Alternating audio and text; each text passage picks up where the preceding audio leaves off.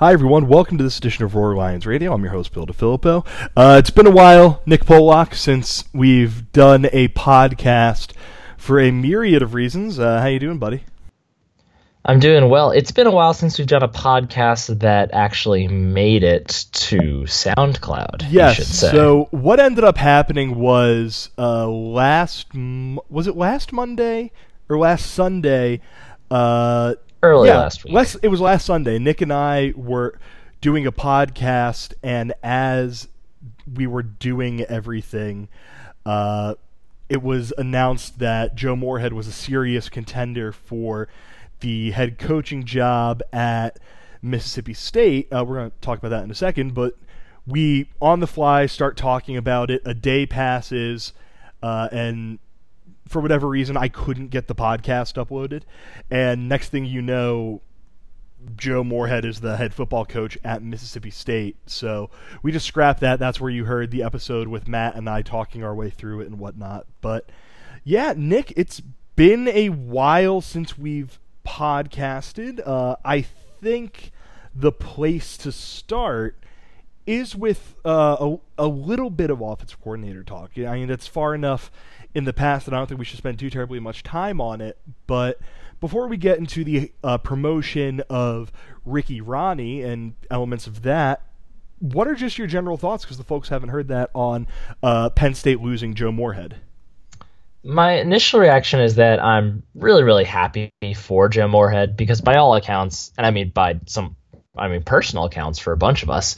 Um, he's just a really, really, really cool dude and a really, really smart football coach, and he definitely deserves this. Um, and I, I also like that James Franklin let him interview for the Purdue job last year. Seemed to have no um, no qualms against him interviewing for jobs this year. Uh, because I think that's the kind of culture and the kind of environment you want to create for your coaches. One of the things that um, I'm going to talk about the Seahawks real quick. Have I ever mentioned on here that I'm a Seahawks fan? I'm kidding. Um, no, no, it's okay. You could talk about it. Y'all beat the Eagles this week. Ah, oh, this is true.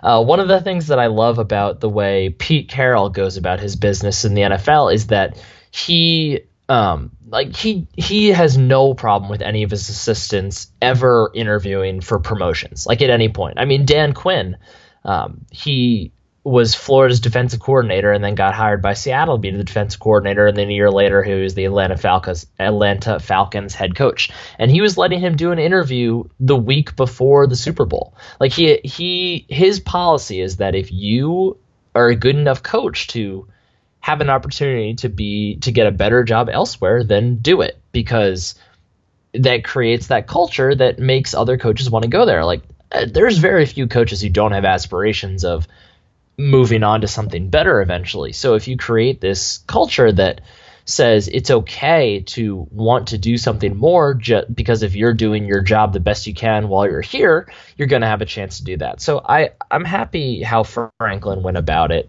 Um, I know some guys do a few different things. I know uh, Urban Meyer kind of has this handshake agreement with every coach he gets that they'll be there for two years at least and then move on.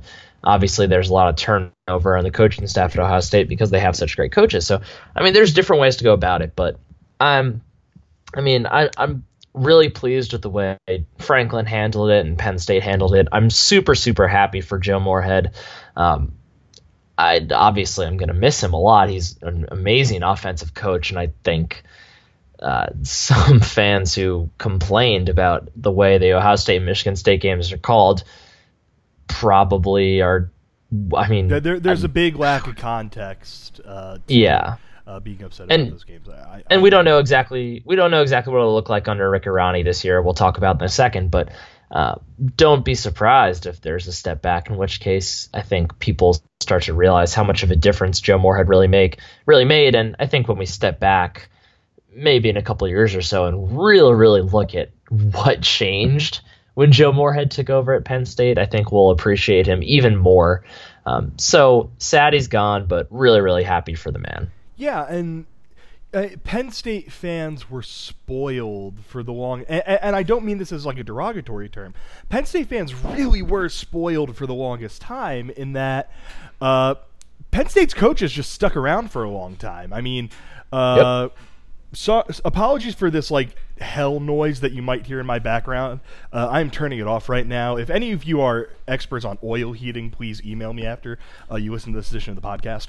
Uh, but yeah, I mean, when you think of Penn State, you think of you think of a guy like Larry Johnson. He was at Penn State from 1996 to 2013. That is insane, and he stayed a defensive line slash you know, defensive end, whatever coach that entire time. That kind of long that doesn't happen. Right, that does not happen. So, I, I, I have to admit, I'm very happy with how I th- with how a lot of Penn State fans I saw took Moorhead leaving. Uh, I think a lot of people saw it was an inevitability. Uh, knew it wasn't a Bob Shoop situation where a guy is you know, just kind of leaving for reasons that don't totally seem uh, genuine, leaving for the same job. But he left to take a really, really good job, uh, and it. You know what? Good for him. I think everyone was really happy about that. But this is also kind of a new thing for Penn State, where uh, every year, with the program and the structure that James Franklin has put in place here, people are going to want to come and look at Penn State's position coaches for coordinator jobs and coordinators for head coaching jobs. I mean, we're seeing that right now uh, with a report that came out earlier on Wednesday that uh, Brent Pry is one of the names that's being kicked around a lot for the Louisiana Lafayette job. I mean, losing both coordinators in the same offseason isn't ideal. I mean, it's not the end of the world, but it's still something you'd probably rather not do. But all that, like, that is a reflection on what Penn State has and how other schools want to replicate that at their universities. And I mentioned this on the pod after he left as a testament to really just what is being built here in Happy Valley that's really cool. And yeah, it's a little bit different from what Penn State fans are used to in the past, but sometimes the future, while it's an unknown, it's a really cool thing. And it's something that, as long as it doesn't lead to Penn State taking a massive step back as a program. Um, I don't think it would like it's going to really ruffle any feathers or anything like that. Uh, and I, I, think this is the point where we go into talking about Ricky Rahne, uh, one of uh, James Franklin's guys. He was with Franklin at uh, Vanderbilt. He was with Franklin here for his entire tenure after uh, John Donovan got kicked to the curb. Rahne took over play calling duty in the TaxSlayer Bowl, and he always seemed like one of those guys who, when Joe Moorhead left, he was going to get the most serious look. So, Nick, what are I know you wrote about it a little bit today, but and I think you probably share most of my thoughts, but are you happy with Rahne? Or is there someone else that you might have had your eye on that you wish was able to, you know, come to Happy Valley and whatnot? I am happy with Rahne. I think it was the right choice. I, I understand why people, I mean, myself included, I think it would have been fun to have Andrew Breiner come over. But then again, Breiner's also still a pretty young guy. He, while he was Joe Moorhead's offense coordinator at Fordham, he, Moorhead clearly had a lot of faith in him, had a lot of trust in him. So obviously he's going to have I really need to stop saying obviously. I that I say that way too much. Regardless, clearly there's a lot that he does well, but I think he could probably stand for um, just a maybe a few more years of kind of crafting uh, his offense at Fordham. So I, I do think Ricky Rahne was well, the right oh, choice. Oh, did, did you miss it? Breiner, oh, Breiner's, Breiner's heading to Is he going to? Yeah. Uh, that's cool. I'm glad. Yeah, nice. That's cool. Yeah. I'm glad for that. Um, that's so. Wait. So, uh, so is he going to be the co-offense coordinator with Huff? Uh, I know. I'm pretty sure he's quarterbacks coach, uh, okay. and then uh, passing game coordinator, if memory serves correctly. Okay, gotcha. That's cool. I'm glad that that'll be a fun. I'm glad that we all have that that we all collectively now have an SEC team to just root for, just with oh, zero abandon. If I mean, folks are going to be listening to this on Thursday, my cowbell is supposed to come sometime today. Oh, that's beautiful. Yeah. Uh, but back to Rahne. I, I do think Rahne was the right choice. I, I think people that are upset about it are those people that say, oh, well, he was the quarterback's coach when Christian Hackenberg was in Happy Valley, and Christian Hackenberg didn't really progress, so that clearly was on Rahne. My problem with that logic is that, okay, for the last two years, he was the tight ends coach. You know who got way better in the last two years? Mike Gesicki. And yes, he got older, and yes, the offense changed, but if you're going to give Joe Moorhead all the credit for making Gesicki what he is while Rahne was his coach, why is it that Rahne gets all the blame for Christian Hackenberg when John Donovan was the offensive coordinator? Like you're you're picking and choosing pieces, and it's not it's not fair to Ricky Rahne, the coach, who by all accounts uh, is not planning on really changing the offense. I'm sure he'll add his own tweaks to it, but but he's been sitting with Joe Moore and he's been the passing game coordinator for the last two years. He's been in those meetings. He's been part of crafting what the Penn State offense has become. And he's just had a chance to just soak in everything that Coach Moorhead did. So, I mean, in that regard, I think you have to love the fact that there's going to be continuity on the offense. But I also think you have to love the fact that his players clearly love him. Mike Gesicki, especially, is, I mean, for the last two years – pretty consistently when he's been on Twitter. I know he goes dark during the season, but when he's on Twitter, is constantly praising Rahne and love by all accounts loves him and loves the work that they've done together. So I I think that you have to be happy with Rahne as a hire because he's a great recruiter. He builds relationships. He'll provide continuity with the offense. He has gotten a chance to learn from lots of different guys. He's had a chance to sit back on the sidelines a little bit more and kind of get a better look at what works, what doesn't work. Like I, I know he's not the mo wasn't the most exciting name out there, but he's a pretty great hire in my opinion. I, I think he, I, I think it's a little bit of a stretch to say great, just because we don't totally know what he is yet. But based on the information that we know, he knows Penn State, he knows Penn State's personnel. The fact that Penn State isn't going to be completely blowing things up and bringing in an offensive coordinator who doesn't want to continue the path that Penn State is on right now. Because consider the last offensive coordinator change Penn State made was because the last one was bad. Well, that's when you blow everything up. That's when you change the way uh, the offense functions and whatnot. You don't change too many things when what you have is a working winning formula. I mean, Penn State was 10th nationally in points per game, 12th in offensive S&P plus. That's not something that you just blow up. And I think James Franklin understands that. I think that keeping Rahne signifies that it's important to Franklin to keep the offense on the course that it is currently on and to keep Joe Moorhead's offense in with whatever little tweaks Rahne uh, and Franklin and whomever else might want to throw in there uh, as you you know as Penn State heads into next year and as next year goes on and then as we get into the future of Penn State football.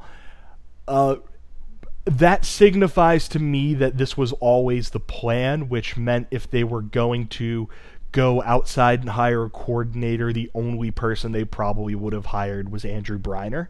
And considering how quickly Rahne, a word of Rahne getting promoted came down, I think that from the moment Moorhead went, I mean, yes, I would have been very interested to see who James Franklin would have talked to. You, you know, the Bruce Feldmans of the world and the Brett McMurphys are tossing out there as having conversations about the Penn State job. But I think James Franklin probably knew that if Joe Moorhead was leaving, the best thing for Penn State football was to promote Ricky Rahne. Um, I think all concern probably stems from the fact that he was there when Penn State's offenses were bad, and there's a concern that he will revert to doing things that weren't good. Um, but that kind of ignores the general uh, rule of coaching, which is that it is incredibly rare for a coach to do something because they think it won't work. Um, and Rahne is one smart guy, one of those guys who's been around forever, who I think is going to try and keep Penn State on the course it's on. Um, Nick, I think it is a little unfair to place any big expectations on Rahne right now. Um, we'll probably get a glimpse during the bowl game and whatnot. But what is like? Do you have any expectations of him right now as we're talking to one another on December sixth, two thousand and seventeen? Personally, no, and I, that's going to be the toughest part of this job for Rahne. Is he, no matter what he does, whether good or bad, all of it's going to be judged against what Joe Moorhead did, and that's a pretty lofty standard to be judged against. The good news for him is that the offense next year even without Saquon Barkley, should probably be better because the offensive line should be better. Uh, the receivers will all be a year older. Yeah, you lose DaeSean Hamilton, you lose Mike Gesicki, but there's some pretty talented pieces coming back, and Trace McSorley will be a senior. So I guess I guess I shouldn't say. I guess I won't say should be better. It could be better. Um, but that's going to be the difficult part of this job for Rahne is that everything he does is going to be judged against his predecessor. And it's kind of the same situation that Bill O'Brien was in when he took over. Everything he did was judged against what Joe Paterno did, and that's except on a very, much different, different scale. On a, a very different, different scale and a very different situation, but a similar a similar mindset at least. Uh, and it's not a situation unique to this one or was unique to Bill O'Brien because it happens frequently. I mean, it happened I mean, it happens every time a good coordinator leaves somewhere or a good coach leaves somewhere. It's going to happen this year at Florida State with Willie Taggart. It's going to happen. Um, I mean, I could go down the list. It's going to happen everywhere, though. So it's it's something that he's going to have to be able to deal with and have to be able to kind of ignore that noise a bit. Um, but considering his experience with the staff and just considering his experience with Penn State, I, I feel pretty good about him being able to do that. I personally, I, I, it's a little too early for me to really expect anything. I, I kind of want to see more um, in the offseason, see how the offense is shaping up, hear what some of the chatter is out of camp, see who, I mean, we don't even know who's going to be here next year or not yet. So uh, it's a little too early for me to really place hard expectations on him, but I, I think it's fair to at least expect maybe not quite as prolific of an offense when all is said and done because it's pretty hard to match what Penn State was 41.7 points per game this year, something like that. But I yeah. think it's I think it's fair to expect high 30s again. I I think that the big thing working against Ricky Rahne is not that he is replacing Joe Moorhead; it is that he is losing Saquon Barkley and Mike Gesicki. Like, yep. like the poor dude has to be the guy. Like, yes, stepping in for Joe Moorhead's tough, but do you know what is also very tough? Not having Saquon Barkley on your football team. So I, that's something I'm very interested in. I mean, we're going to talk about transfers in a second. Um, and we're going to mention, you know, Andre Robinson, but the way that he's going to step into the role of coordinating an offense that uh, is probably more or less going to be based around what Miles Sanders can do out of the backfield. That's going to be really interesting to me. And this is this is Trace McSorley's offense, but you know you have to be able to run and throw the football, and running the football might be a little bit more difficult next year because the best running back in America is going to be gone. And Nick, I think on the subject of the best running back in America, it is time we discuss the Heisman Trophy. Um, so, he, he, gonna gonna break the fourth wall here for a second.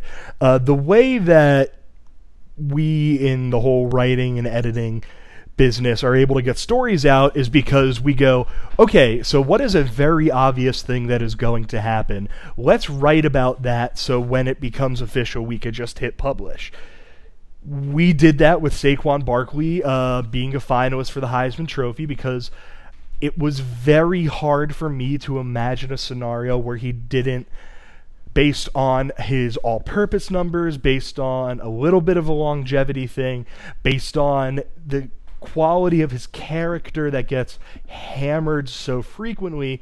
It was very hard for me to imagine a scenario in which he didn't at least get the chance to go to New York, uh, the award finalist list drops, and it is Baker Mayfield, Lamar Jackson, and Bryce Love.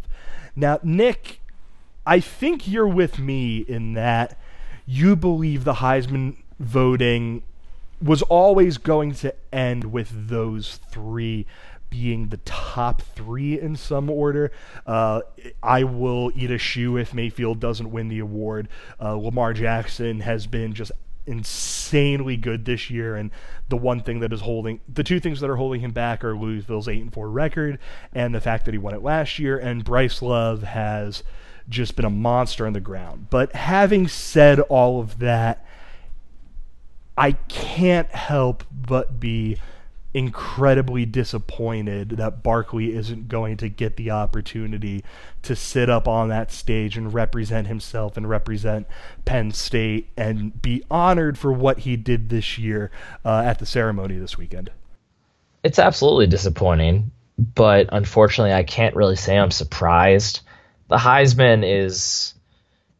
I mean, I'm trying to think of another war, award that's as surface level and as shallow and as political.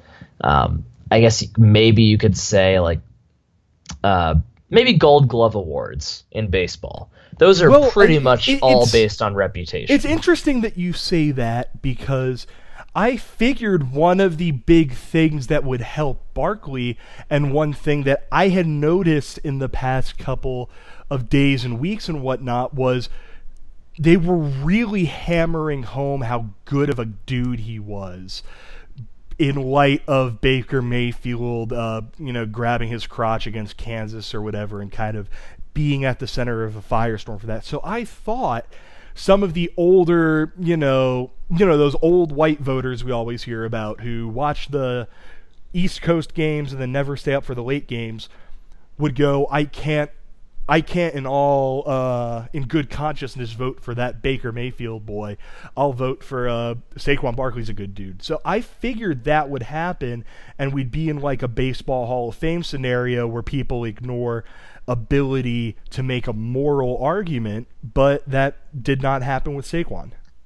I think they do that to a degree, but and I swear this is at least like the 70th, 70th time I've referenced this on the podcast, but the re- the kind of Heisman study I did before the year started, it became really really apparent by looking at the winners, looking at the voting differentials, looking at the runners up.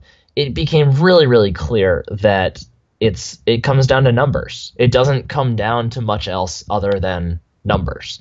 Uh, and that's, I mean, that's one of the main reasons why quarterbacks have won uh, since the turn of the century. They've won all but three of the Heisman trophies, and it's that's why they put up the most gaudy numbers. They have the opportunity to put up the most gaudy numbers, and the guys that were not quarterbacks that won, uh, Reggie Bush, Mark Ingram, and Derrick Henry I mean, Derrick Henry's was just pure volume, getting him uh, and, and that, rushing and that year was just and yeah, that was a farce. Yeah. But yeah, um, uh, then uh, what did I say? Mark Ingram's year. Uh, that was the same year as Ndamukong Suh. I believe. Got robbed. Ndamukong Suh got robbed. Yeah. He deserves the Heisman retroactively. Yes. It, um, and then uh, Reggie Bush's year. Uh, should have been Vince Young's, but that's uh, arguing for. Oh, that and, is and maybe not even should have been. It's it's tough, but uh, it's it's just a very. It's a quarterback being, award. It is a quarterback's award.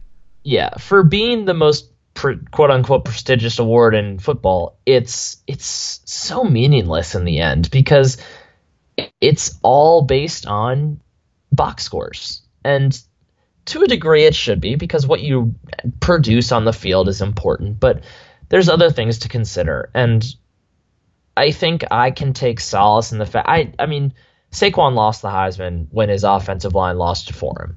That that much was clear in uh, by the end of by the middle by the beginning of November. That much was clear that the Heisman was lost because his offensive line couldn't give him holes and because Baker Mayfield was ripping the Big 12 apart. So in that sense, it's I, I really wish he was in New York because he deserves to be there. But, but I also know, and I think most people who know things also know that he is pound for pound the best player in college football, and I yeah. that counts for something at least. And an important thing to remember, like it would have taken to be 100% clear. Not only do I think Baker Mayfield should win this award. I would be legitimately mad if anyone other than him won it because he's been insanely good this year. So, like, to be 100% clear, I'm not sitting here and saying Saquon deserves the award. Like, I think uh, Mayfield deserves the award, award more. And I do think that Lamar Jackson, if he didn't win it last year, is making this a fight with Baker Mayfield that Mayfield would ultimately win because of his win, uh, his team's win loss record. Neither here nor there. But having said all that, I think that it's just one of those things. Penn State has not had a finalist. Nick, when was Penn State's last finalist for the Heisman Trophy? You might have looked this up, but I just want to see if you know this. Uh, I'm assuming Larry Johnson? In 2002. It has been 15 years since Penn State has sent someone to the Heisman ceremony, and I think that would have just been a really cool thing for the program. And then, of course, I like everyone, I just wanted Saquon Barkley to go there. I wanted him to get. I, I he's going to get plenty of awards and accolades and validation. He's going to make a bunch of first team All American teams. He's going to win a bunch of additional awards. He's already won the Hornung Award. Uh, there's going to be he might win the Walter Camp, might win the Maxwell, uh, all that stuff. But I, I still there's something about saying that you were one of the guys who was there for the Heisman Trophy. That it's still, even though I agree with you to an extent about the, uh, you know, the politics behind the award and the fact that it, it's kind of gotten away from its mission to honor things other than box scores and, and, you know it's such it's a media driven award. Uh, Lamar Jackson won the award last year because he had such a good first month, and then he built up such a gap that the fact that he sputtered down the stretch didn't matter. All those things. It, there's still a he, he was playing Mario Kart. And he right. was so far ahead that when he got hit by the blue shell, he still had time to rev back exactly. up and get to the finish line. yes, yes. I mean, that's a very silly way of putting it, but yes, that's 100% accurate. But having said all that, there's still all life is Mario Kart. there, there is still a heft and an importance that comes from getting to say you are there to potentially win the Heisman Trophy, and I, it, it's unfortunate he's not going to get that opportunity. Uh, I very much hope that he does not try. That does not lead him to go. Uh, yeah, so I'm going to try and come back next year and win it because that would make me very upset. But you know what? I, I mean, for how great Saquon Barkley is, it would have been nice getting that last little bit, but um, yeah, I mean, once it became obvious that Mayfield was going to win it, which I do think part of that was Barkley losing the award because it seemed like everyone, everyone out there was after the Iowa game and then after the Michigan game, after those two games, it seemed like it was as safely his as an award could be. Uh, then the Ohio State game happened, then the Michigan State ha- game happened. I want to say the Michigan State game happened on the same day as Bedlam when Baker Mayfield just put up like video game numbers against Oklahoma State in a in a really thrilling win, and at that point it was kind of just over. So yeah, I, I, you agree with me that Mayfield is going to probably run away with this, correct? I can't see any situation where he doesn't.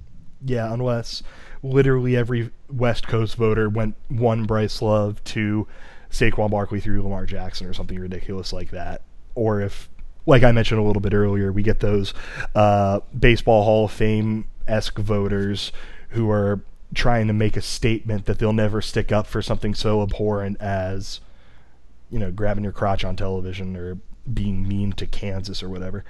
Saquon's uh, going to be a top five pick, much is. higher than any of those guys. So oh, in the end, oh, he's yeah. Gonna, he's going to make that paper. He's going to make more money. He's yeah. going to have a better NFL career. I think the so, important I think the important thing to remember here is that Baker Mayfield is not going to be a good NFL quarterback. Uh, future part, Denver Bronco. Really, you don't think he has future Cleveland Brown written all over him? No, no, that's too early. I mean, if he drops to the second round, sure, but I could totally see the Broncos grabbing there was, him. PFF had a mock draft out about a week ago that had him, not a week ago, uh, about a month ago. Yeah, sorry, I misspoke. Uh, that had Mayfield going number one to the Browns. And I saw that and I went, you know what, Cleveland Browns, if you're going to do that, God bless you because you you that's just the most Browns move it could be. You take a gener- you take a we all- talent last year in Myles Garrett, and now you're going to saddle him up with a quarterback who one can't see ahead of a line of scrimmage, uh, see over a line of scrimmage, and two is probably more like Johnny Manziel than anyone would like to admit. I think it's clear that if the Browns have, if the Browns take a quarterback in the first round, it's going to be Josh Allen. They're not going to take. They're not going to take the the safe. it's kind of weird to think of Josh Rosen as the safe pick, but I guess that's where we are. Uh, Sam Darnold, eh, I don't know, but Josh Allen sound sounds like a Cleveland Brown to me.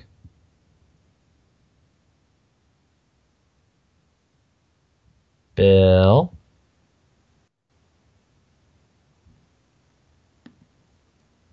Bill, where'd you go? Oh, hi, Nick. Hi, hi. Hi. Yeah, I don't, I don't know what just happened. I think there was like something up with uh. Yeah, I turn. Okay, fine. I turned off my microphone so I could open a can of seltzer and it wouldn't interrupt the flow of the podcast. Sorry, but yeah. Uh, s- I- We'll, we'll edit all this out. no, we're not. We're not going to. This is good tape. Uh, No. wherever Oh. Saquon Barkley goes, I've mentioned this on the podcast. Wherever he and Mike Gesicki go, uh, I'm buying their jerseys. So I'm rooting for them to go to a team that has very cool Please jerseys. don't go to San Francisco, Saquon. Please. I go back and forth on that because I think their red jerseys might, with like the gold trim, might be my favorite jerseys in the uh, NFL. So that's- Send Saquon to the Giants no, no, ew, Yes. no, ew, eh, or the Colts. ew, no, no. Let him play in Lucas Oil forever. Have Wheel you routes seen the Colts every offensive week. line? Like ever. Sa- Wheel routes Saquon deserves to go to a team that like believes in offensive line play. I don't know what team Listen, that is, listen. but he deserves to go there. Any this even the worst NFL offensive line is going to open up a hell of a lot more holes than Penn State's did this year. I he doesn't but- need much. But he, he also doesn't need much. He he, all, he deserves it. I, I know he doesn't need much, but I mean also consider that NFL players are faster and stronger and all that. But neither here nor I there. mean, what? if we're gonna if we're gonna talk about offensive line situations that have improved drastically, there's one in Seattle that's been quite passable over the last few weeks. And I just saw a mock draft the other day that had Derwin James somehow dropping to the Seahawks at like 24. So why not Barkley? ugh, yeah, that's not happening. I'm I'm gonna look up Or uh, or give us Derwin James. That'd be fun. Yeah, that'd be fine. I'm quick, real quick, and sorry about this, folks. I'm going to pull up the uh, current NFL draft order, uh, and I'm just going to go straight down, Nick. And Can I guess? we'll, we'll go. No, we'll go to. Fi- We will go to 15. Uh, well, no, because 15 is Dallas, and 14 are the uh, Chargers. So we and they're all 500 teams. So we'll go with every sub 500 teams, and just yes or no on whether or not you want them to draft Saquon. Okay. Okay. One, Cleveland. No. Two, New York, the Giants. Yes. Three, San Francisco. No. Four, Denver. Uh. Sure. Five, Indianapolis. Yes. Six, Chicago. Um. It'd be cool to see him with Amos, but they already have Howard and um. What's his face? So no. They have another good. Yeah, I can't think of his name. either. Uh. Cohen. Cohen. Oh, uh, why can't I not? Whatever. Nobody cares. Tariq, Tarik Cohen. There we go. Uh, seven is Cleveland, again, which you said no the No. first time. Uh, Billy O, good job. You lost your chance to Saquon Barkley. Uh, eight, Tampa. Um, no. If Ta- if Tampa were to get a head coach in who I didn't think was a total idiot, Jameis and Mike Evans and Saquon and o- OJ With with a, with a new coach, yes. Yes, with a new Yes. coach. Nine Cincinnati. And Chris Godwin. Oh, go ahead. And Chris Godwin, yeah, that's right. Uh, nine Cincinnati. No, I'm, I'm, I'm No, going to veto no. whatever you say. Uh, Ten Arizona. No, no, please, not the NFC West. Him and David no. Johnson would be awesome. I mean, yeah, that, I mean, they wouldn't do that anyway, so it's fine. Uh, Eleven the Jets. No, God, no, Twelve Washington. No, because you'd have to play at FedEx Field. And I don't want to have to buy their jersey ever. And thirteen Miami. I think I'd be okay with that. Yeah, that's that's very much a sure.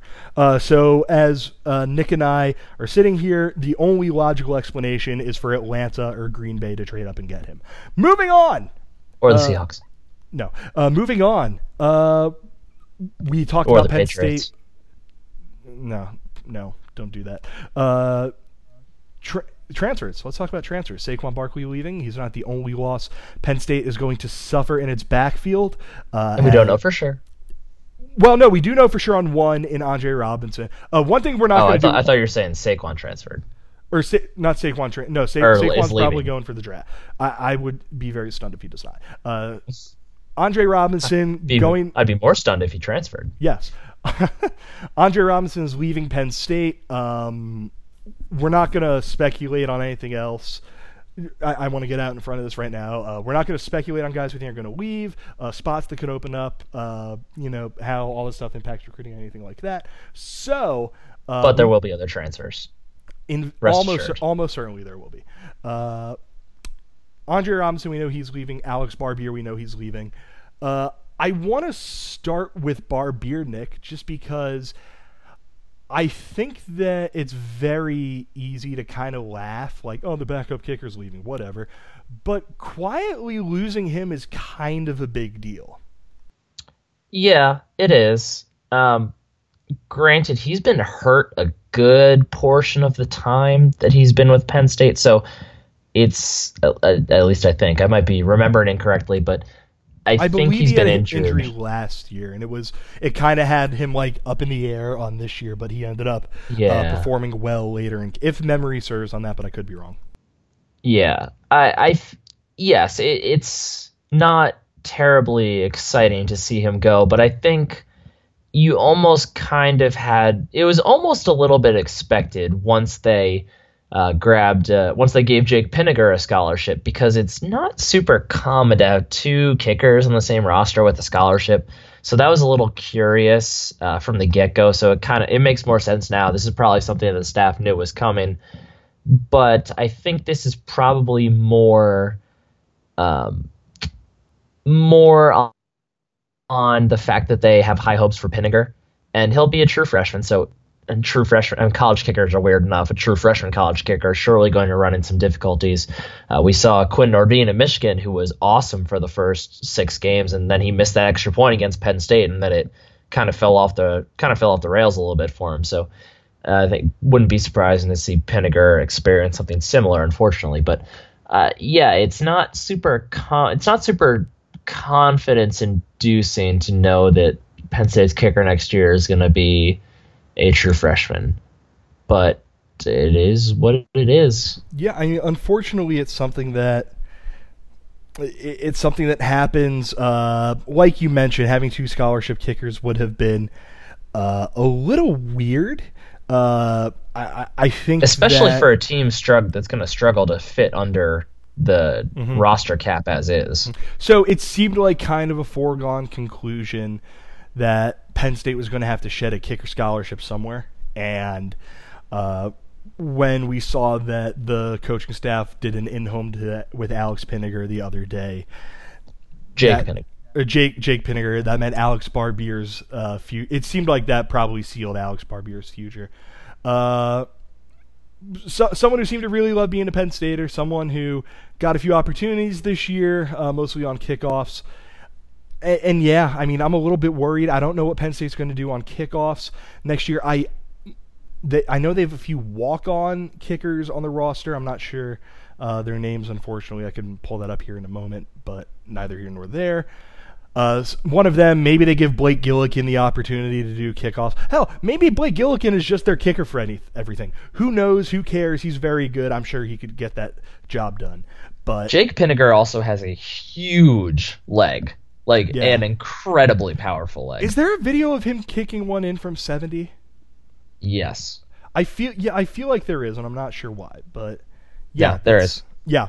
So Big even if that's just how he gets settled into things, and Blake Gillikin handles punting, and then they have someone who does kickoffs and maybe point after. That's fine. I mean, get him in, into the swing of things, uh, and then Andre Robinson, who I think losing him probably upset Penn State fans, not because he, uh, you know, not because he's bad or anything, or, or you know he's going to be a superstar or anything like that, but just because like he's the Bishop McDevitt kid, he's the one who kind of opened up a pipeline to a school that Penn State had had a an historically frosty relationship with. Loved being a Penn Stater, loved uh, being around Saquon. I my lasting memory of him is after he scored his first touchdown, Saquon runs onto the field and he was the happiest guy out of the 100,000 who were in Beaver Stadium that Saturday.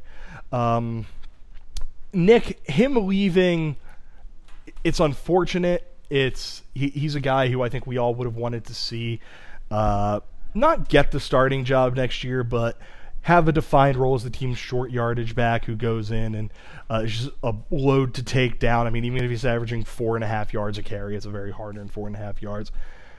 Where where does Penn State's backfield go from here? Well, from here, I think next year it's we can expect uh, Miles Sanders clearly will be the starter. I think Ricky Slade is probably going to jump Journey Brown on the depth chart. What and maybe Ricky Slade doesn't appear um, only as a running back. I think we'll see him out of the slot. I think we'll see him all over just because he's an extremely dynamic athlete. But I think we'll see all three play. I think they'll they'll find ways to get Journey Brown and his speed on the field, and maybe he turns into a slot receiver. I don't know, but. Uh, it's, I mean, it's going to be those three waiting to see whether Mark Allen decides to stay or not. I believe I mean, I'm sure he's graduated at this point, so he will have the option to play elsewhere, or he'll have the option to just hang him up after this year. So we'll see on him. But it's going to be a thin depth chart, and uh, Jonathan Thomas is still there hanging around as as well. He's kind of been a guy that has been thought of as maybe as a transfer candidate for a couple years now. He's bounced back and forth between running back and linebacker, so we'll see about him. But it's going to be a thin depth chart, and hopefully that doesn't lead to problems. Um, but at the same time, I I'm looking forward to Andre Robinson getting a chance to uh, really hopefully go somewhere where he can have a at least a highly important job as maybe a split starter or hopefully a starter somewhere because he is a really talented player. I think a lot of people forget that when the initial set of rankings came out for that class of 2015, there were three big time running backs in Pennsylvania, and it was Andre Robinson, Saquon Barkley, and uh, Josh Josh Adams. Uh, at by the end, I think Adams was still ranked slightly below Robinson. It ended up Barkley, Robinson, and then Adams, but Andre Robinson was a big time recruit. Like he was highly he sought broke after. LeSean McCoy's high broke school LeSean McCoy's records. Yeah, that's. I mean, that's saying something. LeSean McCoy. Think about how good he is now. He's. I mean, he was that good in high school. So that's a big deal, and he was a big time recruit. And his. Uh, I don't want to say torn ACL because I don't remember for sure if it was. But he picked up a pretty serious injury during his senior year of high school. It took him until his redshirt freshman year when he was even really healthy again, I believe. So he had a pretty significant roadblock at the start of his college career and never really got going. And Saquon Barkley was Saquon Barkley, and he got on the field as a true freshman and just ran with it from there. So never really got the chance to show what he was made of. Only got pretty limited carries here and there. So hopefully he gets a chance to go somewhere and show why he was so highly touted. Indeed, and like any time you're losing a kid who, in addition to being a really talented football player, just seems to have that like intangible thing about them that can inherently connects them to a fan base. It hurts, um, but writing was kind of on the wall this year. He didn't. He the ball was not put in his ha- hands after the Michigan. He had one catch against Michigan, one carry against Northwestern, four carries against Iowa, two against Georgia State, and two against Akron. That was it for output for him this year. He didn't do too terribly much. I don't think the staff lets him get away without a massive fight unless they don't think Miles Sanders can handle the load next year with whatever they get out of Ricky Slade, uh, whatever they get out of Journey Brown, and whatever assuming they they stay Mark Allen and Jonathan Thomas do. But yeah, I mean, it. I think that one really bugged me. Uh, I'm gonna share. No, no, I'll share my Andre Robinson story. Like I, he, he was, I will never forget after Penn State won the Big Ten championship game. 4 a.m. I am at a steak and shake in downtown Indianapolis. I might have had one beer, and that was it.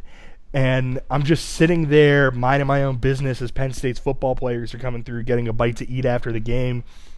And I will never, for the rest of my life, forget Saquon being in there.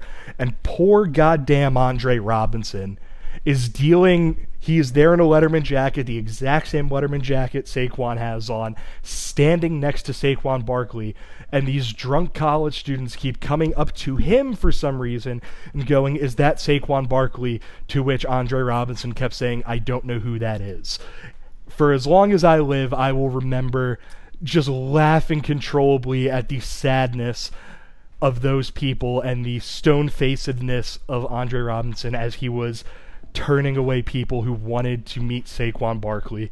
Um, yeah, wherever he lands ends up, that team's going to get themselves a really good running back, a really physical running back.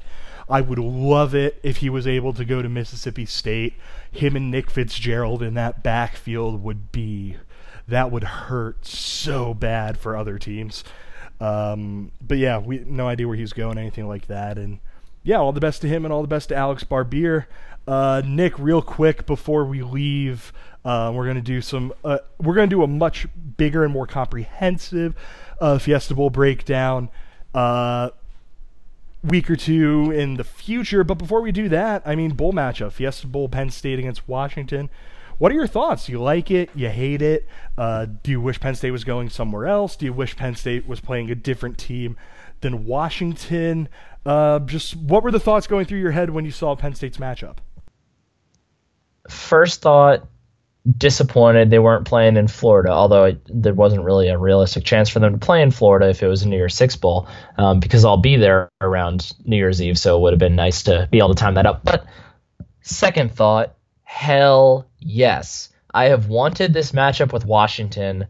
I think I said before the year started, I predicted that we would play Washington in a bowl. I don't know if that was in Slack or documented somewhere, but I have been pining for this matchup for over a year now because I, I just I mean first of all I my Twitter timeline is basically a half and half split between Penn State people and Seattle people. And most of those Seattle people are Husky fans. Uh, some of them are Washington State fans, but most of them are Husky fans because, uh, I mean, that's just the majority of fans in the state of Washington. So, in that regard, I'm really excited to see the two sides of my Twitter timeline clash. I know a lot of people that are Washington fans, clearly know a lot of people that are Penn State fans, so it'll be fun to kind of see both sides of that. But in just matchup wise, I think it's a really interesting matchup. Washington has a great, great, great defense that I am excited to see Penn State go up against.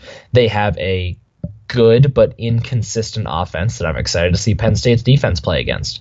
Going into this year, it was widely, if you run down the list of top returning quarterback running back duos, Trace McSorley and Saquon Barkley were kind of the runaway favorites in that category, but Jake Browning and Myles Gaskin were a close second. Myles Gaskin is the same year Saquon Barkley.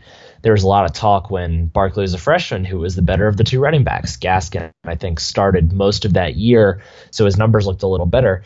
But those two, while Penn State fans not might not really know it as much, have kind of been following along that same path, along with guys like Derrius Guice so in that regard, I think it's an interesting matchup. Uh, special teams, I think, is really cool. So Austin Pettis for Washington, I believe is only one.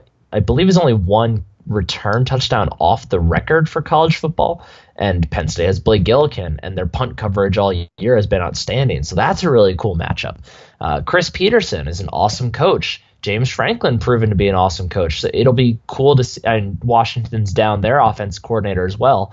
Um, he's the new head coach at Oregon State. So similar situations there. How are both teams going to respond with new coaches? The the rest of the staffs are both awesome. They're really great coaches, established coaches. I just think there's so many different storylines to follow in this game. And also the fact that I don't know when the last time Penn State Washington played. I mean, it's a just it's a cool matchup because you don't often get to see Penn State go up against teams from that far away. We saw them play USC last year for the first time in a while. Um, Washington just played Rutgers this this year and last year, but other than that, they, it's not like they're typically over here on the East Coast for out of conference games. So it's cool to see them against a traditional East Coast power.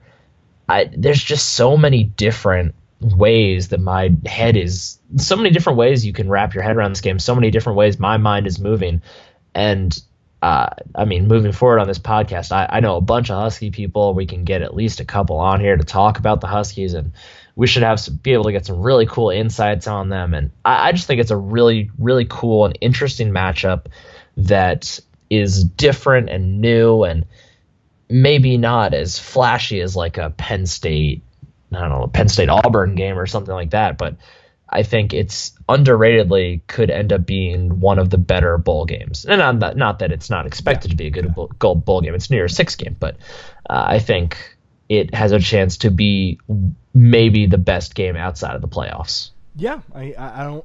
I, I think that after uh, after Georgia Oklahoma, because I, I don't think Clemson Alabama is going to be an especially fun football game.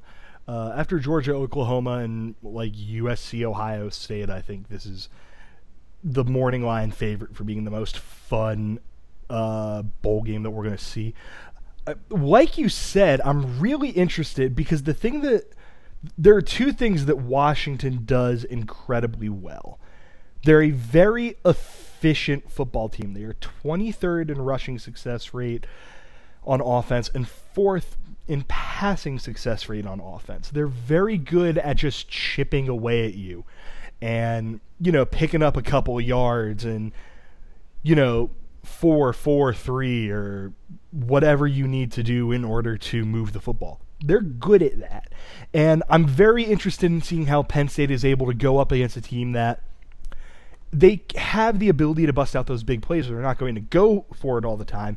And then on the other side of the ball, Washington is first in defensive uh, ISO PPP, uh, four factors uh, measure of explosiveness. First in defensive ISO PPP, first in rushing ISO PPP, and second in passing ISO PPP. The one thing that this defense will not let you do is bust out big plays.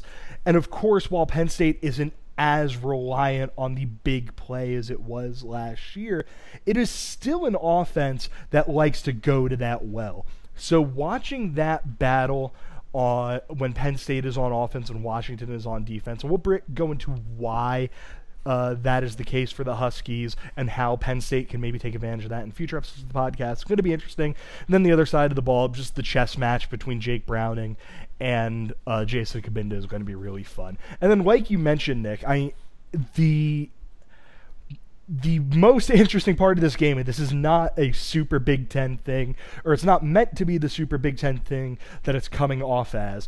Dante Pettis is legitimately one of the best punt returners in college football history. He is the best in the country right now, uh, in my eyes, but he is also one of the probably, he's a top five punt returner in the sports history. And watching Blake Gillikin try to take him out of the game is going to be awesome. And watching how Penn State's special teams players, uh, the guys who were able to get down the field, when, uh, for example, when Irvin Charles is able to get down the field and he's making plays and not committing, uh, you know, committing penalties, he's a really, really good gunner. Nick Scott, really, really good gunner. That's going to be fascinating. I would not be surprised if they're able to break off one or two big returns just because Pettis is that good. But I would be also be very surprised if Penn State gave them too many opportunities to get to that point. So, yeah, we'll break down the game a little bit more. Uh, I wish Penn State was going to the Cotton Bowl or the Peach Bowl. Um, those were the two I had my eye on. It's not going to happen. Uh, I was able to parlay this into a trip to Vegas, though. So, at the end of the day, we are champions. Uh, and yeah, I I think this game's going to be fun. That's good. So you'll so you'll be in Vegas for that, and yeah. then I'll be in Vegas when Penn State basketball makes the Final Four.